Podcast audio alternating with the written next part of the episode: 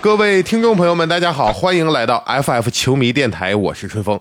最近呢，我是消失了半个月啊，有很多咱们的听友朋友啊，也给我发来了私信，说春风你为什么不更新了啊？也有一些朋友呢猜到了，我应该是阳了，确实是啊，我是阳了。而这个过程当中，所有咱们听友朋友们，呃，给我发来的这个，无论是您的关心呐，还包括是祝福啊，让我都特别特别的感动，真的是非常感动，特别感谢大家一直以来对咱们这个节目的关注和支持。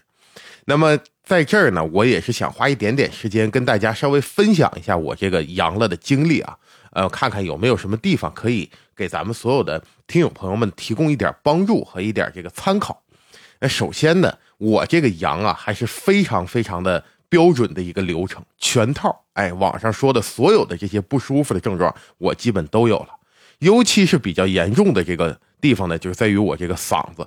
其实以前呢，在网上咱们看的这个搞笑图片，说是这个宝娟我的嗓子啊，看《甄嬛传》的时候，这个安陵容对吧？她这个嗓子发不出来声音。我之前一直认为啊，那就是一个艺术化的处理。人的嗓音不会变得那么沙哑，但是我自己得了这个新冠之后，我确实是体验了一次这个宝娟我的嗓子这么一个过程啊，声音呢到现在也没有说完全恢复，但总的来说呢还是可以录节目了。之前呢就是发不出来声音的那种感觉。那在此我有一点想提示大家的是什么呢？就是虽然新冠它是一种病毒，对吧？我们已知可能没有说特别好的药物来治疗这个病症。但是大家一定要注意，如果在阳性的这个过程当中啊，因为咱们这个免疫力的下降啊，您如果在这个过程当中，由于细菌又引发了感染，比如说发炎，像这个扁桃体炎，比如我本人啊，就发生了这个并发性的这个扁桃体炎。那在这种情况下，大家一定要吃一些这个抗生素，比如像这阿奇霉素啊之类的消炎药，还是非常有作用的。千万不要觉得说啊，我是新冠啊，我这个是病毒性的，我嗓子疼，因为网上大家都说吞刀片，吞刀片，嗓子疼很正常，就硬扛。如果是引发了这个发炎呢，吃一点消炎药确实是非常顶用。啊，那么其他关于这个新冠应该如何护理呀？应该如何让自己这个病症减轻啊？网上有更专业的这些博主已经说得很清楚了，我在此也就不再赘述了。那我在此呢，就是祝愿咱们所有听友，咱们所有球迷朋友们，能不得就不得。如果万一阳了呢，也希望您是无症状啊。实在不行，咱们有症状呢，也希望大家能够快快的康复。因为接下来马上就是各个节日就要到了，对吧？圣诞节，然后是新年元旦，啊，过完之后呢，今年的咱们这个春节来的也比较早，所以说希望大家都能够健健康康的迎接接下来的节日。那接下来离我们最近的这个就是圣诞节。作为一个球迷，尤其是一个关注着 NBA 这个联盟的这球迷呢，都知道圣诞节对于我们来讲是很重要的一个日子，因为这一天有圣诞大战。圣诞大战呢？如果要往前追溯，是可以追溯到这个一九四七年。一九四七年那时候，联盟还不叫 NBA 呢，叫 BAA（Basketball Association of America，美国篮球协会）啊，这么一个 NBA 的前身吧。在一九四七年的圣诞节呢，人们是首次尝试让这些体育明星啊，那一天你也别回家过节了，你在这打比赛啊，给所有球迷朋友献上一场表演。结果呢，反响非常好。至此之后，圣诞大战这个项目就被保留下来了。尤其是到了这个大卫斯特恩上任以来呢，他是不遗余力的包装圣诞大战这么一个噱头。在这一天，他要把所有最有流量的、最有关注度的、最有话题性的这些比赛和球星，哎，给他摆弄到一块儿，让大家来欣赏这么一场圣诞节的篮球盛宴。自一九四七年以来，一直到现在啊。NBA 只有一年没有圣诞大战，那就是一九九八年，因为那年呢联盟停摆，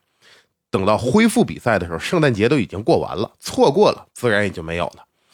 还有一次差点没有是哪一年呢？就是二零一一年。这二零一一年这个联盟停摆的事儿，恰好咱们上一期节目也跟大家简单聊过两句，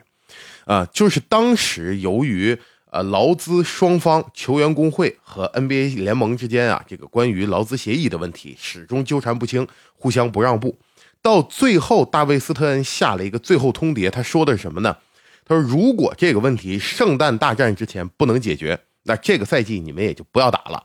由此也能看得出来，联盟包括像大卫斯特恩他本人对于圣诞大战这一个节点还是非常非常在意和重视的。那么今天我就跟咱们所有听友一起来盘点一下啊，今年的圣诞大战有哪些看点，我们应该关注什么？那我在这儿呢，还是先多说两句，因为我最近阳了之后啊，确实看球没有以前多了，有的时候没精神的，也就多休息一下，所以很多东西可能总结和归纳的不是那么的详尽。我也希望咱们听众朋友们在节目的留言区里面呢，帮我补充，帮我纠正。啊，那接下来首先我们来分析今年圣诞大战的第一场比赛，就是七六人对阵尼克斯。这个呢，ESPN 也给我们总结了一个数字，就是十三。啊。七六人和纽约尼克斯已经十三次在圣诞节相遇了。要说这尼克斯呢，其实在我的心目当中，他如果单从实力和人气来讲啊，我觉得他不应该排到圣诞大战这个名单里边。但是尼克斯确实是长久以来啊，被 NBA 这个联盟确实是偏爱，确实对他是照顾有加。在有圣诞大战以来到现在，纽约已经打了五十多次圣诞大战了，几乎就是说他没怎么缺席过。那今年这尼克斯呢，凭借着前一段时间的八连胜，最后是被这个猛龙西卡的一个天神下凡的表现给终结了，是吧？他这八连胜把自己的成绩一下冲到了东部第五，去打这个现在处在东部第四的七六人。总的来说，从常规赛战绩上来看，我们认为这两支球队还是可以掰掰手腕子的。但是在我的心里来说呢，我认为七六人在这个对决当中啊，应该还算是略胜一筹的。尤其是恩比德呀，凭借着最近的出色发挥呢，已经来到了得分榜的第一名。那拥有着恩比德跟哈登的这支队伍，在我一开始的言论当中，我就认为七六人今年他们就是争冠级别的这个球队。其实从开赛初期打的比较挣扎，那个时候我们也做了一期节目，分析了他们有一些什么样的问题。那现在看来，七六人正在慢慢找到自己的这个比赛的方式。那尼克斯啊，确实还是一个比较奇怪的队伍。你说他这个兰德尔、呃巴雷特、呃布伦森，他们三个人算是巨头吗？那非要说就纽约三巨头，可是哪一个单拎出来呢？我觉得也达不到所谓真正是巨头那个标准啊。从场均得分来看，我们也看这三个人非常的平均。可是最近这八场，人家八连胜了，对吧？呃，还是给这个比赛注入了一些看点，让我们可以期待一下，看看这尼克斯跟七六人第十三次在圣诞节碰面，他们到底能够鹿死谁手？那么接下来一场比赛就是湖人和独行侠，这个里边也有两个数字挺有意思。第一个是詹姆斯的十七，他已经第十七次登上圣诞大战。这样呢，他就是打破了之前跟科比共同都是十六次的这么一个记录，成为了联盟当中参与圣诞大战次数最多的人。同时，在圣诞节这一天呢，得分他也是这个联盟里面得分最多的人。那么，詹姆斯就正式可以成为咱们说叫 NBA 的圣诞老人啊，真是真正的圣诞老人了啊。那么他对阵的这个独行侠呢，就是一个圣诞的新人，是吧？东契奇跟詹姆斯两个人都是持球大核的打法。之前湖人有三六零组合，有 AD 对吧？AD 作为一个球队的主力核心，那现在 AD 伤退了之后，詹姆斯在身边几乎就是跟独行侠的这个东契奇啊面临同样一个情情况，就没有帮手嘛。那这样两位持球大核一老一新，在圣诞大战的舞台上正面的对话，是吧？这个也非常符合联盟一直以来对于圣诞大战的安排。他这个安排往往就是说球星之间的正面对话。这个比较有代表性的，像零三年摇沙大战，对吧？哎，要么就是说这个球星之间的恩怨对话。这两个球星呢，是他们两个人在这个时代当中相互争辉。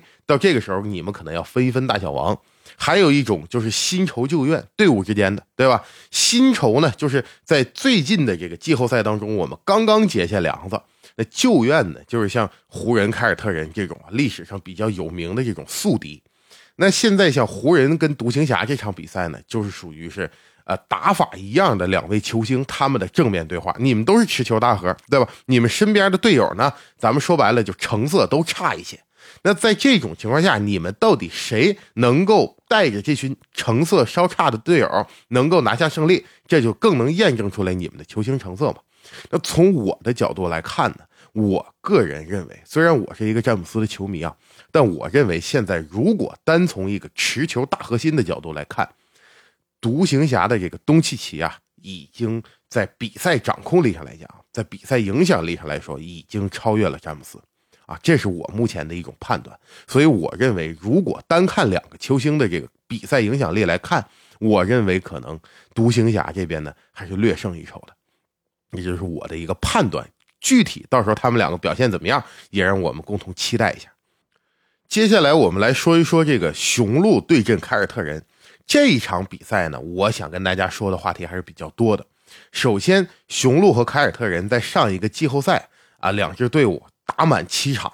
那个系列赛是我认为上一个季后赛当中最好看的一个系列赛。我并不是说其他球队的水平没有这两支队伍高。而是这两支队伍在比赛的内容上呈现出来的针尖对麦芒，是吧？啊，对抗强度非常高，并且呢，没有那些比较肮脏的动作。虽然说这雄鹿啊，呃，有一些球员可能在咱们这球迷眼中啊，包括像字母哥，可能他有一些超出体育运动的这个动作啊。可是那个系列赛看下来呢，我认为总的来说还是非常不错的。也呈现了一个很高规格的比赛，所以看过那个系列赛的人，应该对于雄鹿和凯尔特人的这场对决是比较期待的。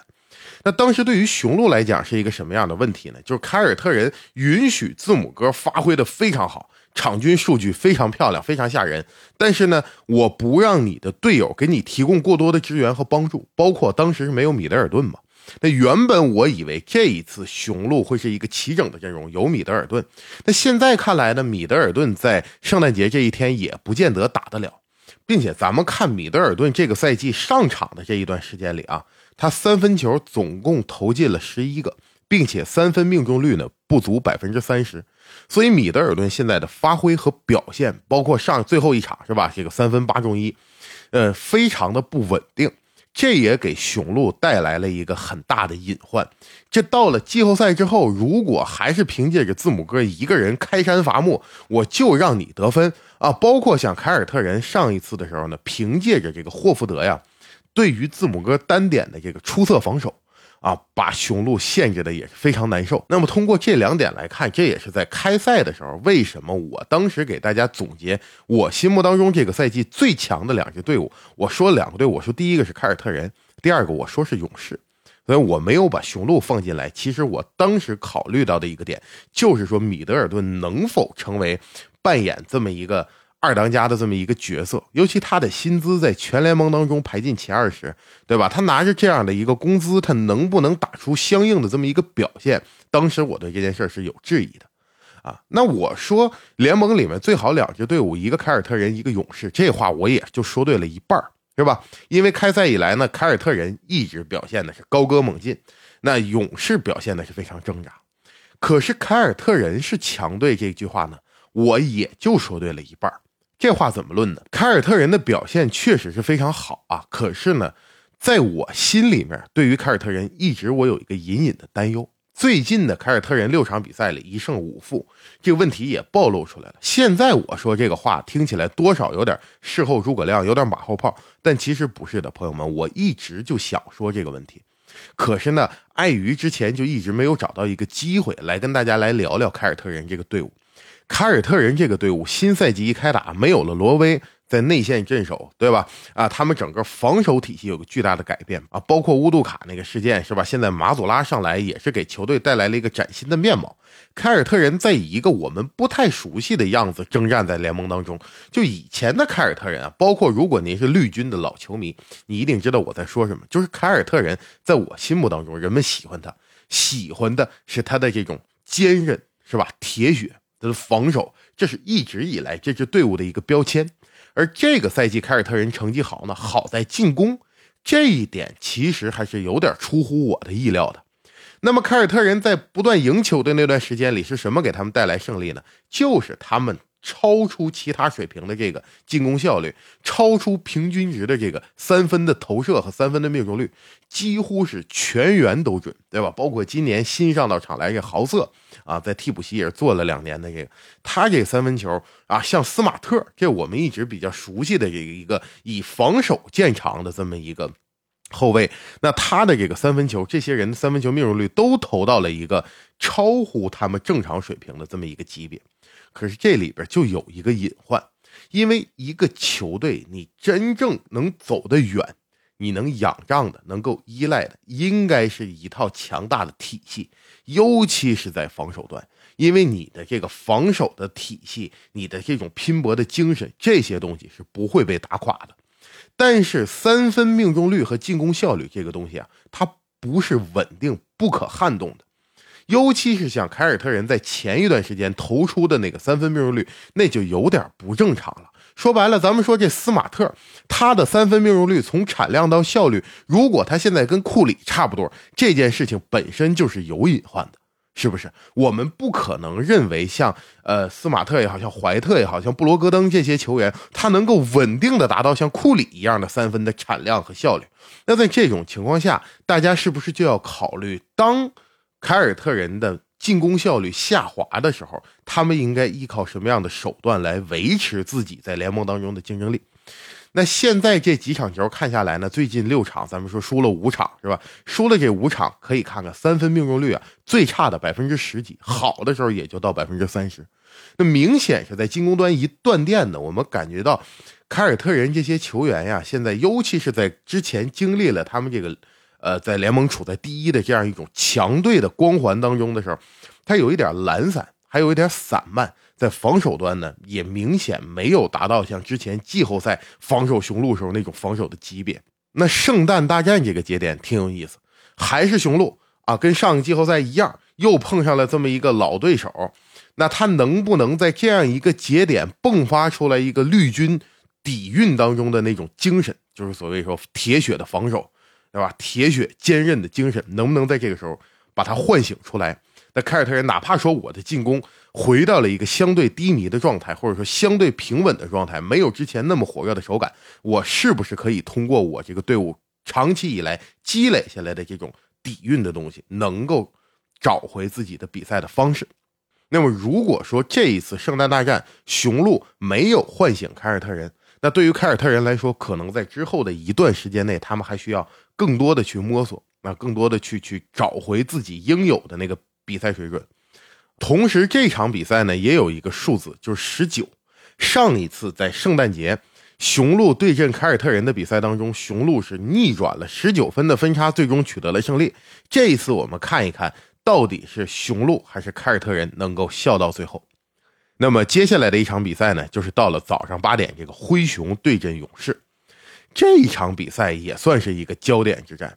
因为勇士啊，可以说是近些年来啊，除了他们摆烂的那个赛季之外啊，近些年来最低迷或者说最灰暗的一段时间。我们看这两支队伍之间的对决呢，他跟凯尔特人跟雄鹿一样，都是在上一个季后赛的时候，在自己的分区半决赛相遇的队伍。莫兰特当时在对阵勇士的时候，勇士防他的方法是什么呢？就是考验你的投射，很大程度上让你投不让你突。那莫兰特当时也是顶住了压力，所以也为这个比赛带来了一个数字，就是三十八点三。在上一个季后赛的时候。啊，在莫兰特对阵勇士的过程当中，他前三场比赛能够砍下三十八点三的场均得分，这是一个非常不错的数字了。那后来呢，就是灰熊成了一个吴莫熊了嘛？这后面的事情大家也都知道了。那勇士当时对他的这个防守方法，现在会不会沿用？因为我们看莫兰特这个赛季的三分命中率跟上一个季后赛水平是差不多的。那是不是还是这么防？莫兰特这一次面对着当初淘汰了自己的勇士队，并且勇士现在处在自己这么低迷的一个一个状态下，是不是莫兰特复仇的一个好的机会？那么勇士为什么进入了现在最低迷的这种状态呢？这一点我也想跟咱们勇士球迷朋友们来聊一聊。其实有很多人在整个开赛以来到现在为勇士总结了很多很多这样那样的问题。啊，包括像怀斯曼的问题，包括像克莱状态下滑的问题，还有当时说这普尔呢，给让他打首发他就表现的好，让他打替补他就表现的不好，出工不出力的问题等等。但我看来呢，这些问题都是表面现象。咱们要透过表面看本质的话，勇士队本质上有一个什么问题？就一句话来总结，就是现在勇士的管理层，包括教练组，是不是要考虑？在没有库里之后，这支队伍要以一个什么样的方法去打球？这一点是不是大家需要去考虑的问题？因为勇士所有的他的战术、他的体系、他的风格、他的取胜法宝，一切都是建立在你有一个库里这样的运动员为前提下的。有很多朋友说库里体系球星，体系球星，其实这一点呢，我不是非常认同，因为我认为体系是由球星作为根本搭建起来的，同时，当然体系也会成就球星，这两方呢，他们是互相成就的一个关系，有点像说先有鸡还是先有蛋这个问题一样。但我们如果非要论论到底是先有球星还是先有体系呢？我认为那一定还是先有球星，因为体系是可以复制的。但是球星是可遇不可求的，就说现在科尔这套体系呢，即便说科尔退了休，还是有很多教练可以跟他学习，我们是可以模仿的。可是像库里这样的一个运动员，我们现在找不着了。现在库里伤病了之后不打，这个问题也是更加的暴露出来，摆在管理层面前，就是没有库里的情况下，勇士应该用什么样的方式打球？那勇士作为自己标志性所谓团队篮球，它有一个很大的特点，就是球权分担的非常的平均，是吧？所以现在在库里休息的这段时间，把普尔拿上来，让普尔作为绝对的进攻箭头和进攻主力去打的时候，我们看到了一个现象：如果单看普尔的得分，虽然浮动非常大啊，可是几场看下来呢，总的来说在产量上还算是不错，但在效率上就有点说不过去。他这个真实命中率应该是百分之五十六左右，这个如果要放在别的球队，作为一个得分手来讲，也不是说完全就是拉胯。可是这个效率放在勇士，他就不够使，因为勇士，咱们现在看看他有几个数据排在全联盟的第一名：第一个三分出手第一，第二个三分命中第一，还有一个就是场均的失误是全联盟第一。当然了，他场均助攻也是全联盟第一。那这就是他这个队伍的一个特性嘛，大家都处理球。把失误呢均摊开来，同时在这样的一个高失误的情况下，就要求这个队伍他有更高的得分效率，他才够使。像在库里打球的时候，我们看一个数据，这也是网上其他体育博主总结的，我非常认可，就是说库里的真实命中率在百分之六十左右的情况下，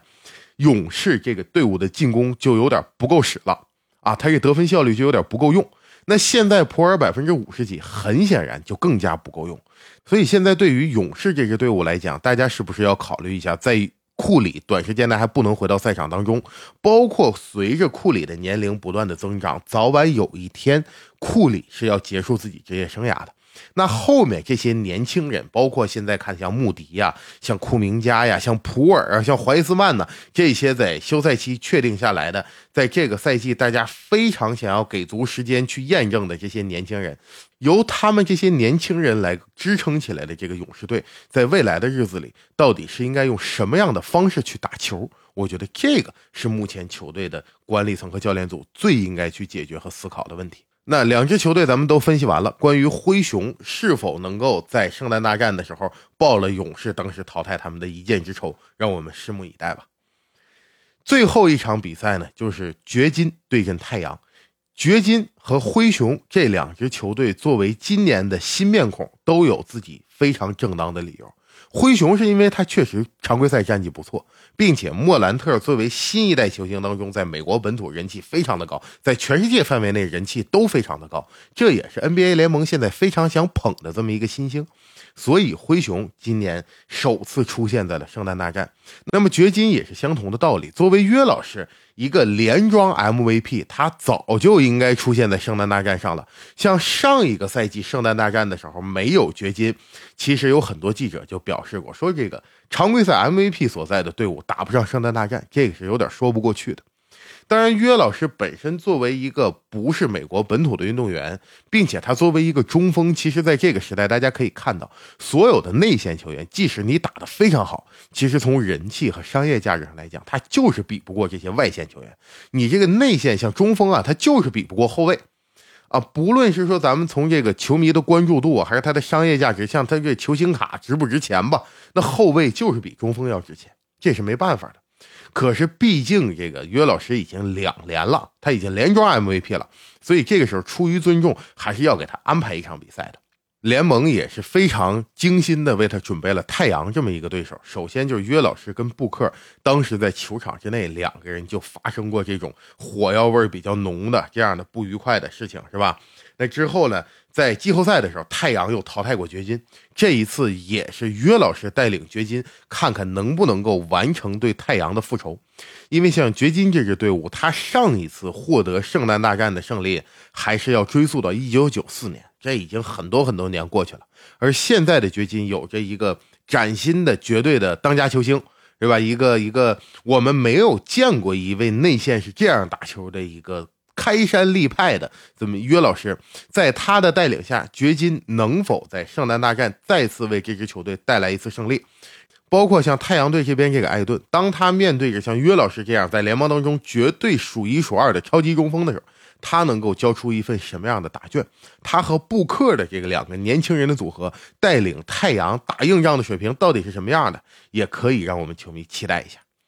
那么，以上呢就是我对于今年的圣诞大战一些看点的总结和盘点。那还是那句话，由于最近这个新冠的困扰啊，确实是看球也比较少。看的内容呢也没有那么的详尽，如果有哪些地方说的不对或者说的遗漏了，非常欢迎大家呢在评论区当中啊帮我补充，帮我指正，感谢大家的关注。对于我在节目当中所说的这些观点呢，无论您同意与不同意，您有什么样的高见，我都期待看到您的留言。其实这一期节目呢准备的还是比较仓促的，我这个声音啊也有一点沙哑，在此呢再跟大家道个歉。确实是因为太长时间没有跟大家见面了，也是希望通过咱们节目啊，跟所有咱们球迷朋友见个面，跟大家在一起聊聊球。所以不管大家想聊什么，都欢迎大家留言在评论区。那么今天的节目就跟大家聊到这里，下期节目我们不见不散。